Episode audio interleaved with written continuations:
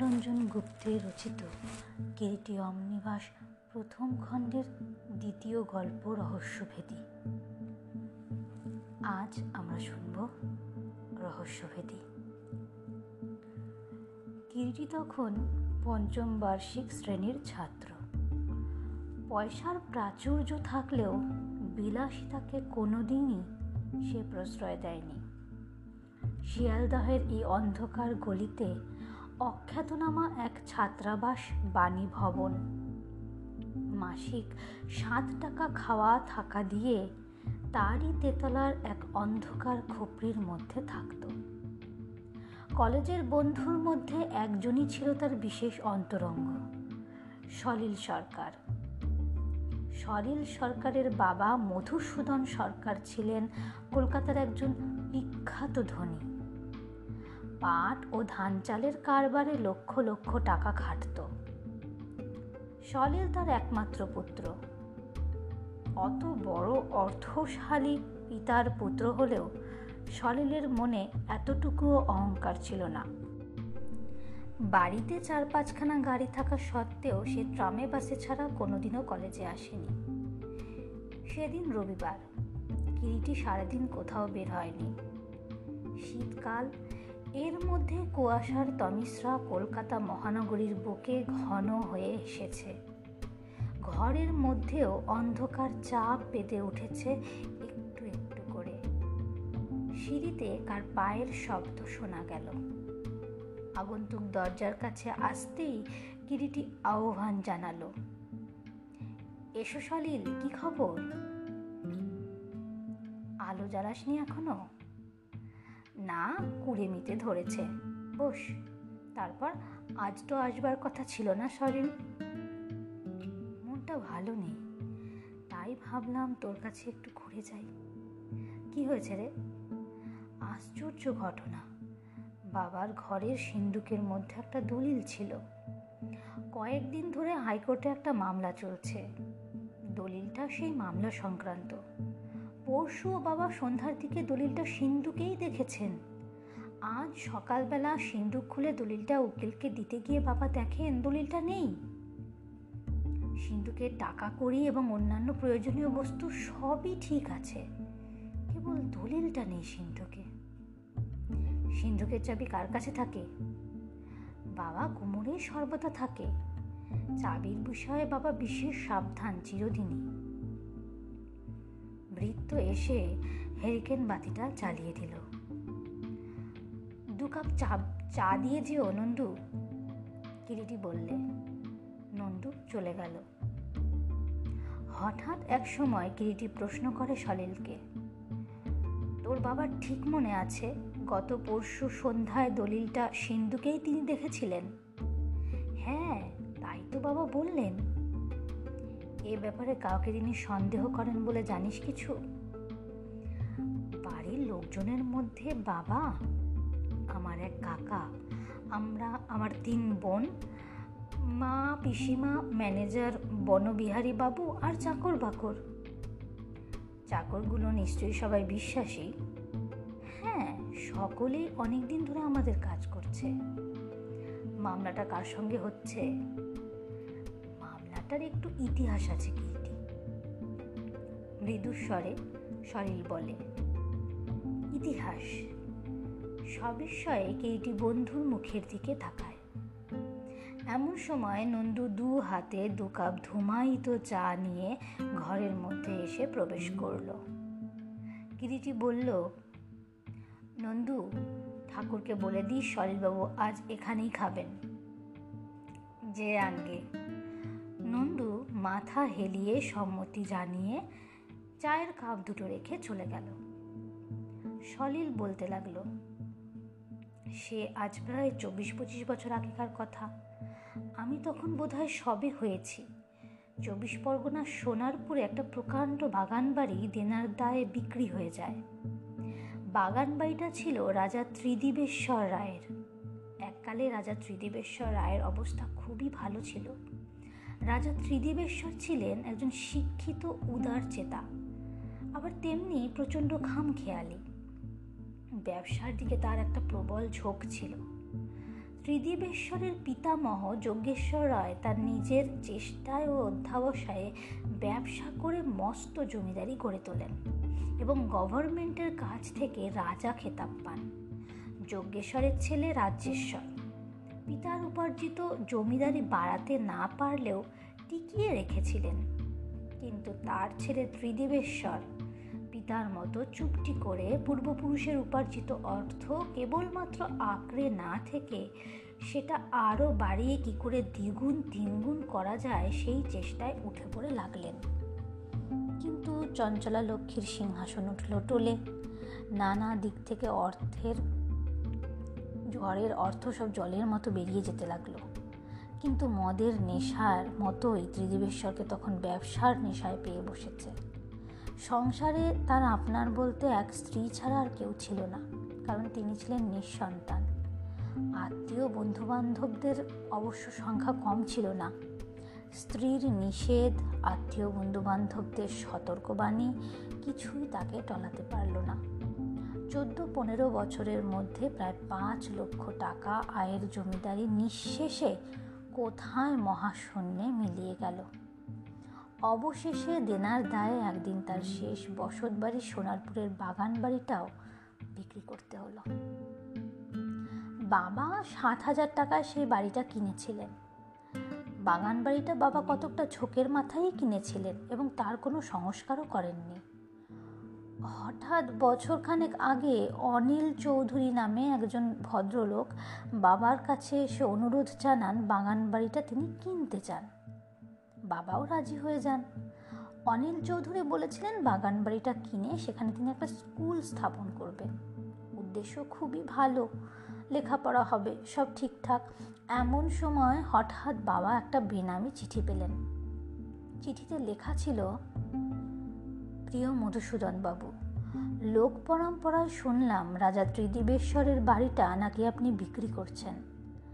আপনি জানেন না, কিন্তু আমি জানি ওই বাড়ির কোনো এক স্থানে ত্রিদিবেশ্বরের পিতামহ যজ্ঞেশ্বর রায়ের গোটা দশ বারো দামি হীরা পোতা আছে।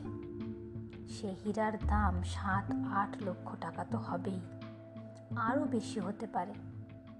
যার কাছে আপনি রাজা ত্রিদিবেশ্বরের বাড়িটা বিক্রি করছেন, সে সে কথা কোনো সূত্রে জানতে পেরেছে বলেই বাড়িটা কিনবার জন্য ব্যস্ত হয়েছে।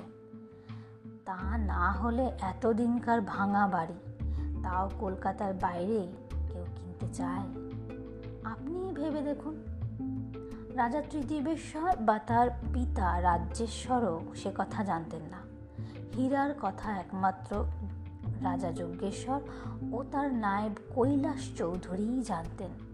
কিন্তু হীরাগুলো যে ঠিক কোথায় পোতা আছে, সে কথা একমাত্র যজ্ঞেশ্বর ভিন্ন, দ্বিতীয় প্রাণী কেউ জানতেন না। রাজা যজ্ঞেশ্বর হঠাৎ সন্ন্যাস রোগে মারা যান। কাজেই মৃত্যুর সময় তার লুকোনো হীরাগুলোর কথা কাউকে বলে যেতে পারেননি। আপনাকে সব কথাই খুলে বললাম। ইতি আপনার জনৈক শুভাকাঙ্ক্ষী। চিঠিখানা পড়ে কি জানি কেন বাবার মন বদলে গেল। বাবা বাড়িটা বিক্রি করবেন না বলে সঙ্গে সঙ্গে মনস্থির করে ফেললেন। পরের দিন লেখাপড়া হবে, অনিলবাবু এলেন। বাবা তাকে স্পষ্ট বললেন, বাড়ি তিনি বিক্রয় করবেন না। অনিলবাবু তো শুনে অবাক। শেষে অনিলবাবু বিশ হাজার পর্যন্ত বাড়িটার দাম দিতে চাইলেন। কিন্তু বাবা তখন এক প্রকার স্থির প্রতিজ্ঞ হয়েছেন যে বাড়িটা বিক্রি করবেন না।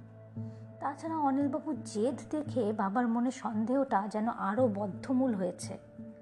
অবশেষে এক প্রকার বাধ্য হয়েই অনিলবাবু ফিরে গেলেন। এরপর মাসখানেক কেটে গেল।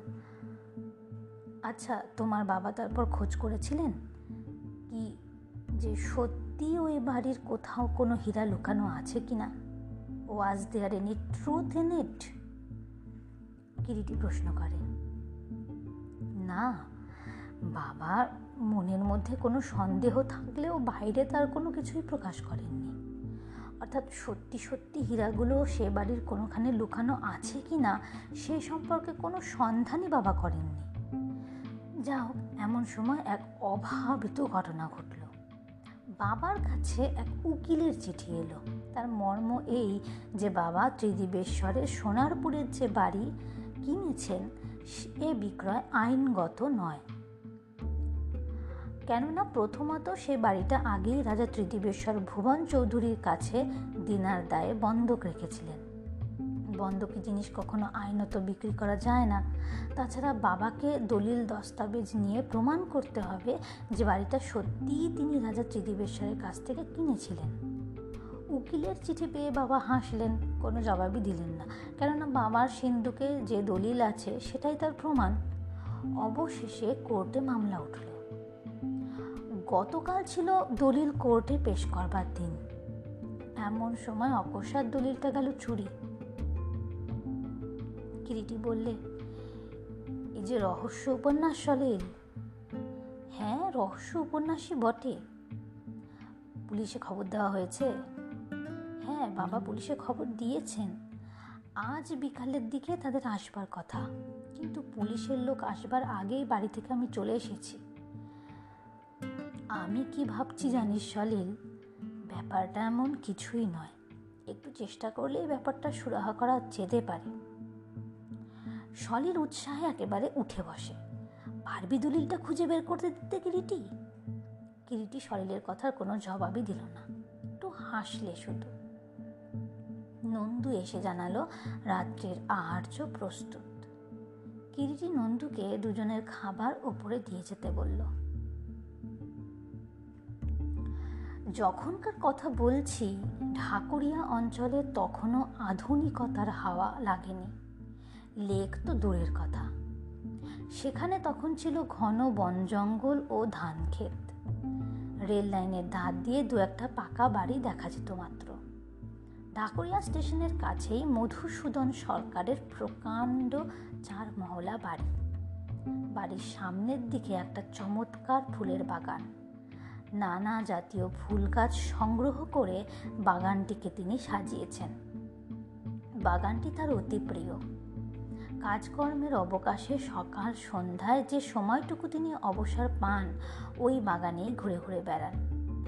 বাগানটা যেন তার কাছে একটা নেশার বস্তুর মতোই হয়ে উঠেছিল। চিরদিনই তিনি অতি প্রত্যুষে শয্যাত্যাগ করেন। বাগানের মধ্যে খালি গায়ে, চটি পায়ে পায়চারি করেন সূর্য ভালো করে না ওঠা পর্যন্ত। সেদিন সকালের দিকে শীতটা বেশ একটু চেপেই পড়েছে।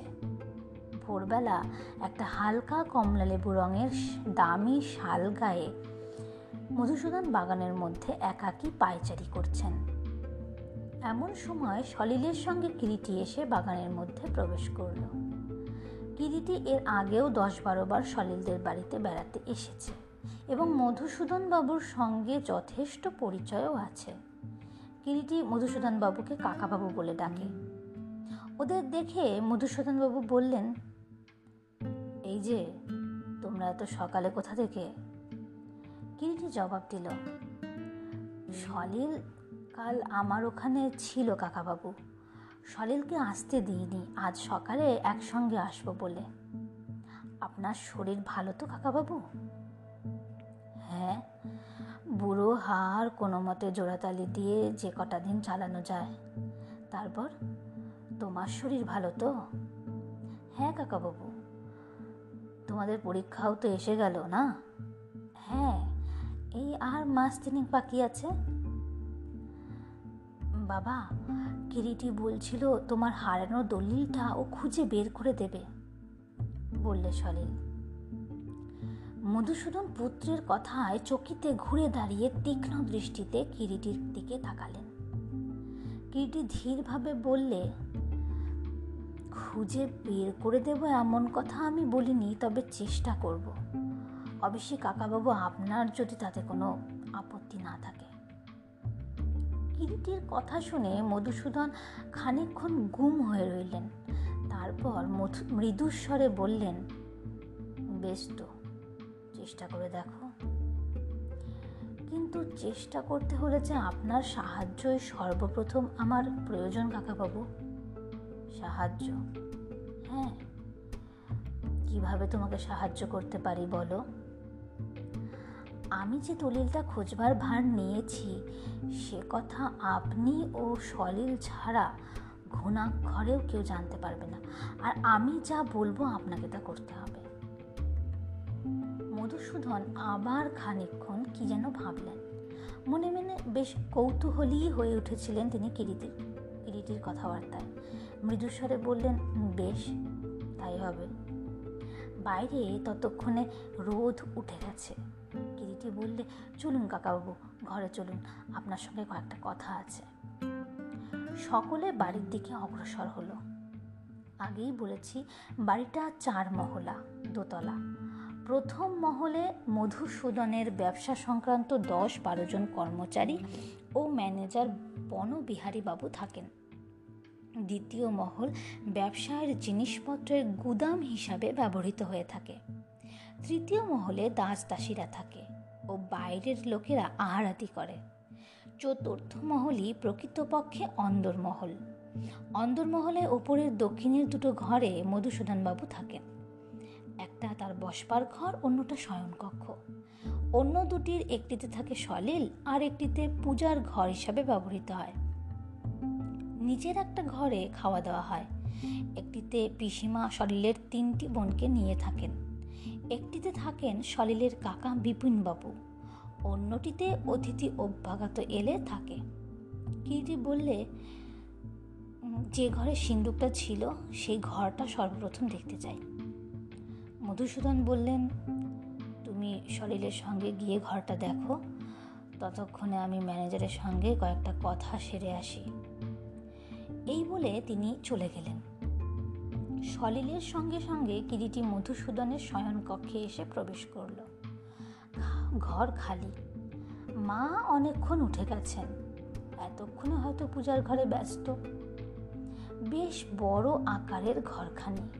দক্ষিণ পূব খোলা। কিরিটি তীক্ষ্ণ দৃষ্টিতে চারদিকে তাকিয়ে দেখতে লাগল। ব্যালকনির ঠিক পাশ দিয়েই একটা নারকেল গাছ উঠে গেছে। ব্যালকনির থেকে হাত বাড়িয়ে অনায়াসেই নারকেল গাছটা ধরা যায়। তবে তাতে বিপদের সম্ভাবনা যে একেবারেই নেই তা নয়। হাত ফসকে যাওয়ার খুব সম্ভাবনা আছে। ঘরটা একেবারে বারান্দার শেষ প্রান্তে। তাছাড়া ওই ঘরের সংলগ্নই ছাদে যাওয়ার দরজা। ঘরের মধ্যে আসবাবপত্রের তেমন বাহুল্য নেই। দুটো সিঙ্গেল বেড পাশাপাশি নিভাজ শয্যা বিছানো। মধুসূদন যে খাটে শয়ন করেন, তার পাশে একটা শ্বেত পাথরের গোল টেবিলের উপর রক্ষিত ফোন। এক পাশে একটা আয়না বসানো, কাপড়ের আলমারি এবং আলমারির ঠিক পাশেই মানুষ প্রমাণ উঁচু, মজবুত লোহার সিন্দুক। সিন্দুকের গায়ে বেশ বড় একখানি জার্মান তালা ঝুলছে। সিন্দুকের ঠিক পাশেই একটা টুলের উপর জলের কুজো। তার মাথায় বসানো একটা কারুকার্য খচিত শ্বেত পাথরের গ্লাস। ঘরের দেওয়ালে টাঙানো মুখোমুখি পূব পশ্চিমে দুখানি বড় অয়েল পেন্টিংয়ে মধুসূদনের বাবা ও মা। ফটোটি ঠিক সিন্দুকের ওপরেই টাঙানো। ছেলেবেলায় কেরিটি ছবি আঁকার দিকে খুব ঝোঁক ছিল। সে তীক্ষ্ণ দৃষ্টিতে ছবি দুটোকে খুঁটিয়ে শিল্পীর মন নিয়ে দেখতে লাগল। ফটো দুটির গায়ে ঝুল পড়েছে সামান্য। বেশ কিছুদিন যে ঝাড় পোছা হয়নি, তা বুঝতে কষ্ট হয় না। সলিল প্রশ্ন করল, এমন করে কি দেখছিস কিরিটি বিলিতি ফ্রেম বলেই মনে হয়। তোর ঠাকুরদার ফটোটা ঠিক দেওয়ালের সঙ্গে সেট করা হয়নি। একটু যেন বায়ে হেলে আছে। কিরিটি জবাব দেয়, এমন সময় মধুসূদন এসে ঘরে প্রবেশ করলেন। কি দেখছ? প্রশ্ন করলেন মধুসূদনবাবু। আপনার বাবার অয়েল পেন্টিংটা দেখছিলাম। বেশ সুন্দর। শিল্পীর হাত চমৎকার। যেন একটা প্রাণের সাড়া পাওয়া যায় তুলির প্রতিটি টানে। হ্যাঁ একজন ইতালিয়ান শিল্পীর আঁকা। তোমাদের চা পর্ব এখনও হয়নি নিশ্চয়ই? চলো, আমার বসবার ঘরে। ওখানে বসে চা পান করতে করতে তোমার যা আলোচ্য আছে তা আলোচনা করা যাবে। সকলে এসে পাশের ঘরে প্রবেশ করলেন। সুদৃশ্য ট্রেতে করে ভৃত্য চায়ের সরঞ্জাম নিয়ে এলো। একটা ছোট গোল টেবিলে চায়ের সরঞ্জাম নামিয়ে দিয়ে সে ঘর হতে নিষ্ক্রান্ত হয়ে গেল। সলিল উঠে চা ঢালতে লাগল। কিরিটি একটু অন্যমনস্ক হয়ে পড়েছিল। সে ভাবছিল অয়েল পেন্টিংটার কথা। কোথায় কোন মাটির তলায় একটা সন্দেহের বীজ যেন অঙ্কুরোদ্গমের সম্ভাবনায় উপর দিকে ঠেলে উঠতে চাইছে? চা পানের সঙ্গে সঙ্গে নানা আলাপ আলোচনা চলছিল। হঠাৎ একজন মধু এক সময় মধুসূদন বললেন, তুমি বোধহয় জানো না কিরিটি? ওই দলিলটার একটা পূর্ব ইতিহাস আছে। কিরিটি মৃদু হেসে বললে সলিলের মুখে গতকাল অনেকটা শুনেছি এবং সেই ইতিহাস শোনবার পর থেকেই আমার মনে একটা অদম্য স্পৃহা জেগেছে দলিলটা খুঁজে বের করবার। আচ্ছা দলিলটা চুরি যাওয়ার আগের দিন এবং আপনি যখন জানতে পারলেন দলিলটা সিন্ধুকে নেই, ওই সময়কার সমস্ত ঘটনা যতটা আপনি জানেন, একটু বাঁধ না দিয়ে আমাকে সব বলতে পারেন কাকাবাবু মধুসূদন কি যেন একটু ভাবলেন। তারপর মৃদুস্বরে বললেন, দলিলটার পূর্ব ইতিহাস যখন তুমি সলিলের মুখে শুনেছই, তখন সেটার আর পুনরাবৃত্তি করতে চাই না। দলিলটা যে সিন্ধুক থেকে কি করে চুরি যেতে পারে এখনও তার মাথা মুন্ডা আমি কিছুই ভেবে স্থির করতে পারছি না। তবে স্থূল চোখে দেখতে পাচ্ছি দলিলটা চুরি গেছে এবং এখন সেইটাই সবচাইতে বড় কথা। বাড়িতে লোকজনের মধ্যে আমি, বিপিন, দিদি, সলিলের মা আর সলিলের তিন বোন। প্রতিদিন আমি বিকেল পাঁচটার মধ্যে দোকান থেকে ফিরি, কিন্তু পরশু ফিরতে আমার রাত্রি প্রায় নটা হয়ে যায়। সকালবেলা দোকানে যাওয়ার আগে সেদিন সিন্দুক খুলে যখন কয়েকটা আবশ্যকীয় কাগজপত্র রাখছি, দলিলটা তখনও সিন্দুকেই ছিল মনে আছে। আপনার দেখতে ভুল হয়নি তো কাকাবাবু? দেখবার ভুল আমার কোনোদিনই হয় না বাবা। তাহলে এত বড় ব্যবসাটা চালানো আজ কষ্টকর হতো। যা হোক, শোনো। দলিলটা তখনও সিন্ধুকেই ছিল। সেই রাত্রে একটা ব্যাপার ঘটেছিল। প্রথমে ভেবেছিলাম, তার হয়তো কোনো গুরুত্ব নেই, কিন্তু পরে অনেক ভেবে মনে হচ্ছে সে ব্যাপারটার সঙ্গে কোথাও দলিল চুরি যাওয়ার একটা সূত্র জট পাকিয়ে থাকলেও থাকতে পারে। রাত্রি তখন বোধ করি একটা হবে। রাত্রে আমার তেমন সুনিদ্রা হয় না কিছুদিন থেকে। সামান্য শব্দে ঘুম ভেঙে যায়। কিন্তু সেদিন বড় ক্লান্ত ছিলাম বলে ঘুমটা যেন বেশ গাঢ়ই হয়ে এসেছিল। হঠাৎ একটা খসখস শব্দে ঘুম ভেঙে গেল। প্রথমে ভাবলাম ও কিছু নয়। কিন্তু তবুও কান খাড়া করেই রইলাম। আবার খসখস শব্দ কানে এলো। শব্দটা যেন পাশের ঘর থেকেই আসছে বলে মনে হলো। ভাবলাম হয়তো বিড়াল হবে। হঠাৎ একটা ক্যাঁচ করে শব্দও হলো। এবার আর দেরি না করে উঠে পড়লাম। ঘরের বাতি নিভানো, ডায়নামো রাত্রি এগারোটার পর বন্ধ হয়ে যায়। ঘরে মোমবাতি থাকে, প্রয়োজন হলে তাই জ্বালানো হয়। শয্যা থেকে উঠে শিয়রের কাছে রক্ষিত মোমবাতিটা হাতে নিয়ে নিঃশব্দে পাশের ঘরে চললাম। পাশের ঘরটা খালি, কিন্তু বারান্দার দিকে দরজাটা হা হা করছে খোলা। ও দরজাটা চিরদিন আমি নিজে হাতেই বন্ধ করে শুই। সেদিনও তাই করেছিলাম। কেমন খটকা লাগল। তারপর দরজা দিয়ে বাইরে বারান্দায় এলাম। আকাশে সামান্য একটুখানি চাঁদ। তারই অস্পষ্ট আলোয় মনে হলো যেন কে দ্রুত পদে সিঁড়ি দিয়ে নেমে যাচ্ছে নিচে। মোমবাতিটা চট করে নিভিয়ে দিয়ে সিঁড়ির দিকে এগিয়ে গেলাম, কিন্তু আর কিছুই চোখে পড়ল না। তবু নিচে পর্যন্ত গেলাম। বাইরে যাবার দরজা বন্ধ। রাত্রে ওটা তালা দেওয়া থাকে কিনা বরাবর? তোমার কাকিমাই প্রত্যহ রাত্রে শুতে যাবার আগে তালা দিয়ে যান। আবার সকালে উঠে তালা খুলে দেন। নিচের ঘর যে তিনটে তাও বন্ধ। ঠেলে দেখলাম। হয়তো ব্যাপারটা আগাগোড়া আমার চোখের ভুল হতে পারে।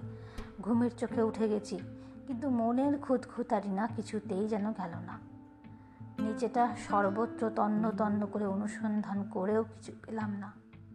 সকালে উঠে দারোয়ান চন্দন সিংকে ও গুরবলিকে প্রশ্ন করলাম, কিন্তু তারাও কিছু বলতে পারলে না।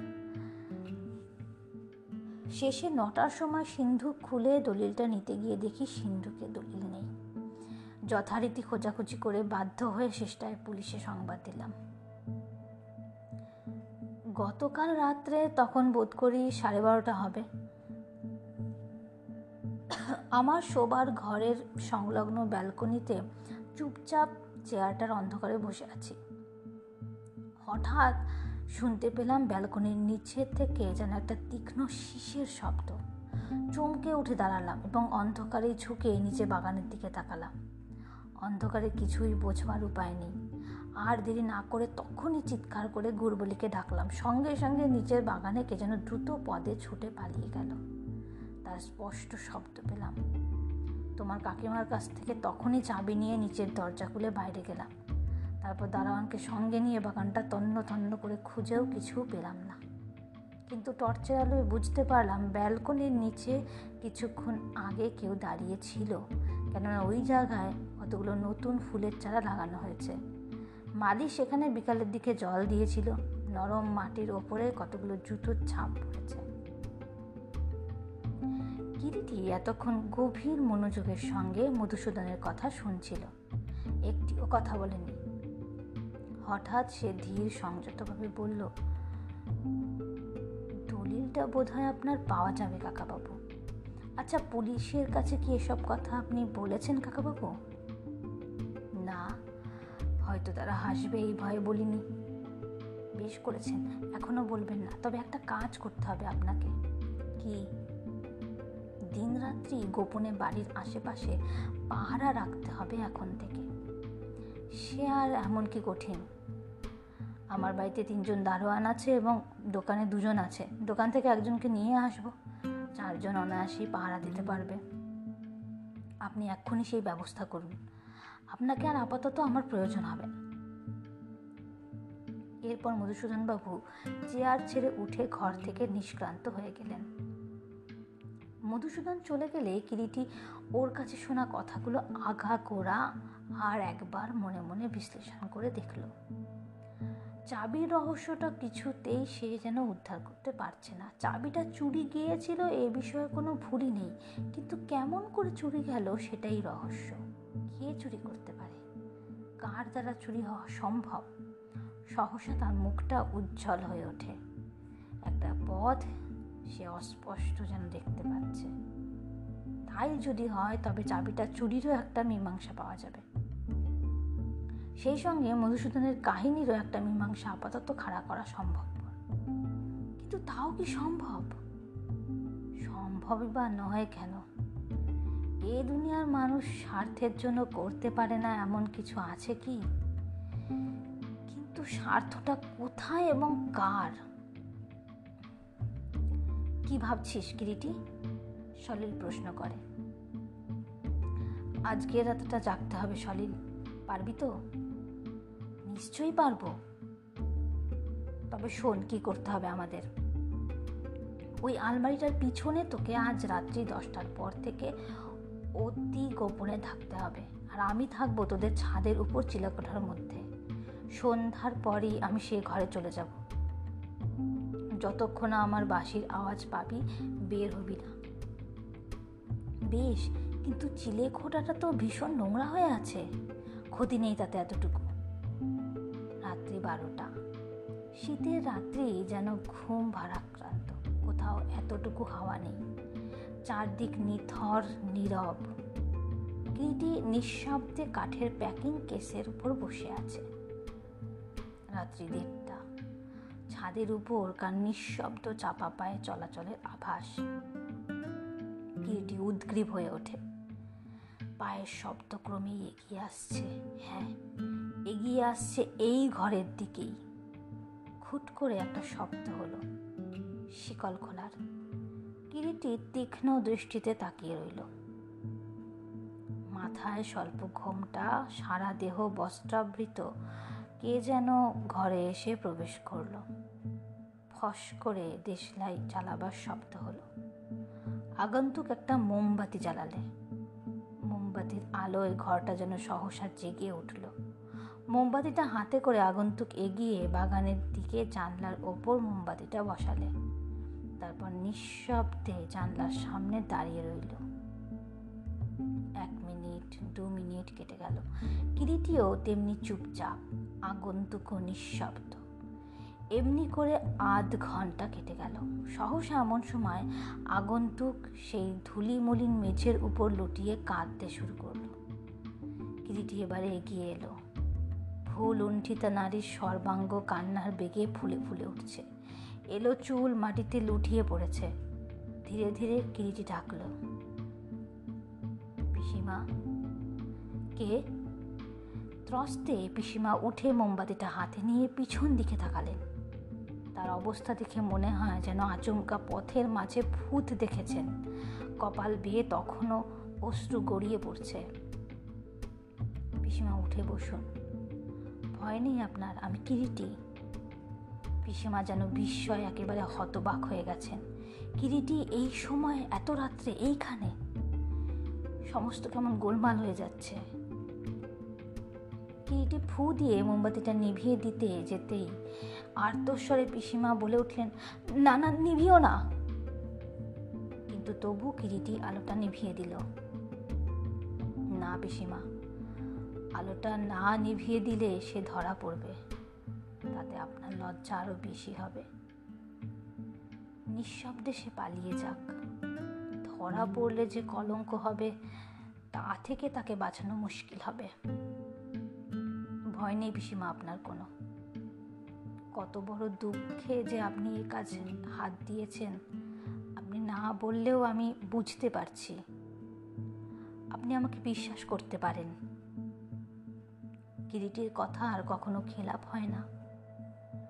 সহসা পিসিমা কিরিটির দু হাত চেপে ধরে চাপা কান্নায় ভেঙে পড়লেন।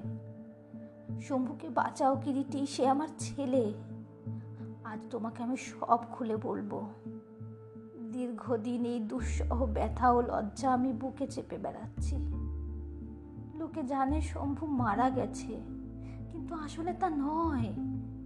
শম্ভু যখন তেরো বছর বয়স, তখন তোর বাবা মারা যান।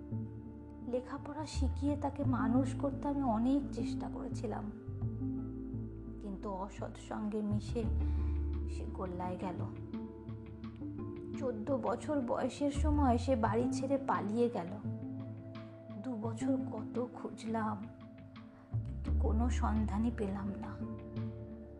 শেষে দাদার এখানে চলে এলাম। দীর্ঘ এগারো বছর পরে দিন দশেক আগে কালীঘাটের মন্দিরে সন্ধ্যার সময় তার সঙ্গে আমার দেখা হলো। তাকে দেখেই আমি চিনেছিলাম। সে আমাকে কালী মন্দিরে দেখা করবার জন্য আগে একটা চিঠি দিয়েছিল। সঙ্গ দোষে আজ সে অধঃপতনের শেষ সীমানায় এসে দাঁড়িয়েছে। রোগ জীর্ণ কঙ্কালসার দেহ। বোধহয় আজ আর কোনো নেশাই বাঁধ নেই তার। আর তার নেশাই কোনো বাঁধ নেই। কাদের উপর তার এক রাস ধার? যার কাছ থেকে সে টাকা ধার নিয়েছে, সে শাসিয়েছে তাকে। আগামী দশ দিনের মধ্যে টাকা শোধ না করতে পারলে তারা তাকে জেলে দেবে। তাই সে আমার শরণাপন্ন হয়েছে। কিন্তু আমি বিধবা। মান খুইয়ে ভাইয়ের সংসারে এসে পড়ে আছি। কোথায় আমি টাকা পাবো? একটা কাজ করতে পারলে একজন তাকে এক হাজার টাকা দেবে বলেছে। সে কাজ হচ্ছে দাদা সিন্দুক থেকে সোনারপুরের বাড়ির দলিলটা এনে দেওয়া। শুনে ভয় আমার বুক কেঁপে উঠল। কিন্তু সে কাঁদতে লাগল। টাকা না পেলে তাকে জেলে যেতে হবে। আর কোনো উপায় নেই। হায় রে মায়ের প্রাণ। দিন রাত বিবেকের সঙ্গে যুদ্ধ করছি। শেষে সন্তানের দাবি জয়ী হলো। কি করে যে দলিলটা চুরি করেছিলাম সে লজ্জার কথা আর বলতে চাই না বাবা তোমার কাছে। কথা ছিল পরের দিন রাত্রে সে বাগানে এসে দাঁড়াবে এবং শীষ দেবে। আমি দলিলটা জানলা দিয়ে নিচে ফেলে দেব। তাই আজ এসেছিলাম এই ঘরে, আলোর নিশানা তাকে জানাতে। আমার মান সম্ভ্রম আজ সবই তোমার হাতে বাবা। পিসিমা কাঁদতে লাগলেন। কাঁদবেন না পিসিমা, চুপ করুন। আমি জানি দলিলটা কোথায়। এই কাহিনী আমি ছাড়া আর কেউই জানতে পারবে না। আপনি নিচে যান, যা করবার আমি করব। পিসিমা নিঃশব্দে নিচে চলে গেলেন। কিরিটিও নিচে গেল। সলিল তখনও আলমারির পিছনে চুপটি করে দাঁড়িয়ে আছে। সলিল, বেরিয়ে আয়। ডাকলে কিরিটি। সলিল আলমারির পিছন থেকে বের হয়ে এলো। কি ব্যাপার? দলিল পাওয়া গেছে। সত্যি? হ্যাঁ। বলতে বলতে হাত বাড়িয়ে কিরিটি মধুসূদনের বাবার ফটোর পেছন থেকে খাম সমেত দলিলটা বের করে দিল। পাশের ঘরে মধুসূদন বাবু তখনও জেগেই বসেছিলেন। কিরিটির সঙ্গে সলিল গিয়ে মধুসূদনের হাতে দলিলটা দিল। মধুসূদন বিস্ময় একেবারে থ হয়ে গেছেন যেন। জিজ্ঞাসা করলেন, কোথা থেকে পেলে? ওইটি আমাকে মাফ করতে হবে, কাকাবাবু। আমি বলতে পারব না কেমন করে, কোথায় পেলাম এবং কে চুরি করেছিল। বেশ, কিন্তু অপরাধীর শাস্তি হওয়া প্রয়োজন, এ কথা তো তুমি মানো। কাকাবাবু, পৃথিবীতে সব অপরাধেরই কি শাস্তি হয়? আপনার দলিলের প্রয়োজন দলিল পেয়েছেন। আর একটা অনুরোধ আপনার কাছে এই বিষয়ে কোনো উচ্চবাচ্য করতে পারবেন না আপনি। বেশ, তাই হবে। এর পর দিন কিরিটি এক হাজার টাকা এনে পিসিমার হাতে দিল। এ টাকা কিসের কিরিটি? পিসিমা জিজ্ঞাসা করলেন। শম্ভুকে দেবেন পিসিমা, আর তাকে বলবেন এবার সৎ পথে চলতে। ও পথে কেবল দুঃখই বাড়ে, সুখ নেই। এটা আমার প্রণামী পিসিমাকে। একটা কথা কাল থেকে কেবলই আমার মনে হচ্ছে, বাবা। কি করে তুমি জানতে পেরেছিলে? কিজি তখন মধুসূদনের কথাগুলো আগাগোড়া বলে গেল। প্রথম থেকেই বুঝতে পেরেছিলাম কোনো বাইরের লোক দলিল চুরি করতে পারে না। নিশ্চয়ই কোনো ঘরের লোক এ কাজ করেছে, কিন্তু কে?